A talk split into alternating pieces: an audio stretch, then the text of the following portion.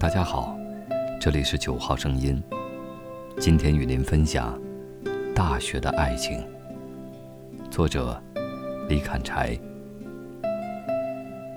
我的大学是在南方上的，当时加入了一个文学社团，在这个自称要打造成校园版《南方周末》的报社里，聚集了全校一大波傻呵呵的文艺青年们。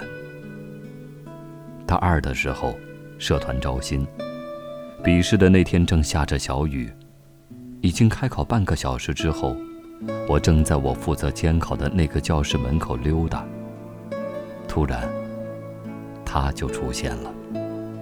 他跑得上气不接下气，张口就管我叫老师，说有事迟到了，抱歉，我还能进去考吗？然后用可怜巴巴的眼神。看着我。原则上，过了半个小时是不能再进去考试的。像我这么有原则的人，这种时候怎么会坚守原则呢？自然是悄悄地把她放进了考场。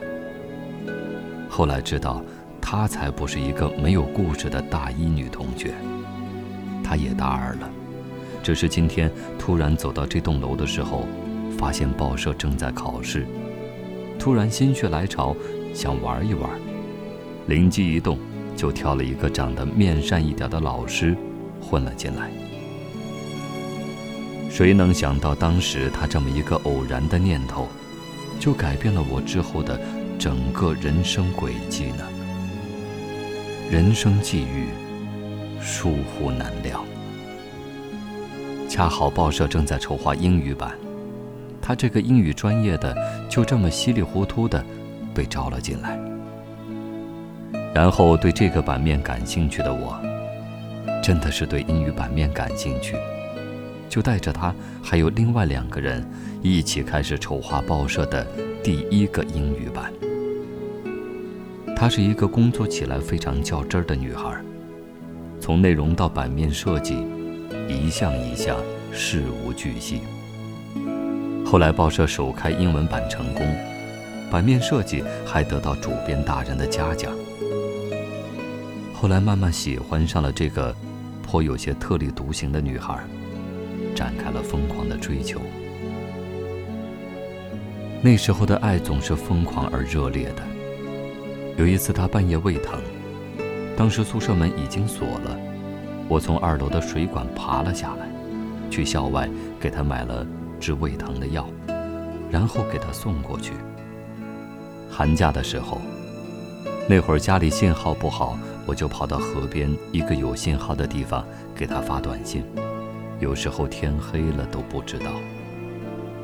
后来他跟我说，他那时候一想到一个男孩大半夜守在河边给他发信息，他知道自己应该是躲不掉了。大二下学期，两个人走到了一起。大三的时候，我们退出报社，决定一起考研。他不愿意回老家菏泽，但又不愿意继续待在南方。我当时想着，只要是跟他在一起，去哪儿都行，所以最终决定考到济南去。他心高气傲，非要报山大不可，说要么不读，要么。就上山大。我因为是跨专业考的，所以比较保守的选择了山师。还有一个原因，就是山师研究生都是公费名额。我这个穷小子，就算考上山大，如果要自费，一样上不了。那时候两个人都还是没有真正的收心，有一搭没一搭的学着。有时候在图书馆。看着看着书，就跑到体育馆的看台上看夕阳去，或者跑到楼下的网吧去玩 QQ 飞车去。之后的结果自然是考研失败了，他差了十多分，我差了四分。他居然很开心，他说：“只差十多分哎，我们再考一年吧。”之后大学毕业了，喝酒，离别。只有我们还不甘心，青春就此散场。我们还在一起，守着偌大的校园。我们在校园附近租了房，他再考一年的想法得到了家里的支持，家里给了他生活费。我不好意思再找家里要钱，于是出去做家教挣钱。为了省钱，那段时间我们经常自己在家煮面吃。我到现在还记得，我做完家教回来，穿过空荡荡的校园，看见他在小小的出租屋里做好面。等我的情景。幸好是我们终于收心了。他从来没有过的努力，我却依旧晃晃荡荡的不踏实，天天挨训。到了考试前几个月，我突然开始劲头十足，加足了马力。他却突然开始胡思乱想。他考的是本专业，外国语文学，英语没有问题。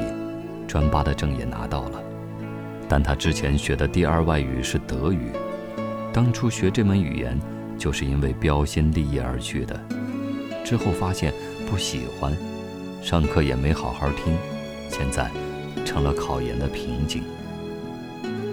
他问我，要是我们还是考不上，我们怎么办？要是你考上了，我考不上，我们怎么办？我没有意识到之前他因为弦绷得太紧，这会儿已经有点强弩之末。我信心满满的说：“你一直复习的都比我好啊，我都觉得自己能考上，你怎么会考不上呢？”现在想起来，我还是很后悔。那段时间，我终于找到了学习的感觉，学得正起劲儿，没有察觉到他情绪的变化，更不知道。他想要什么？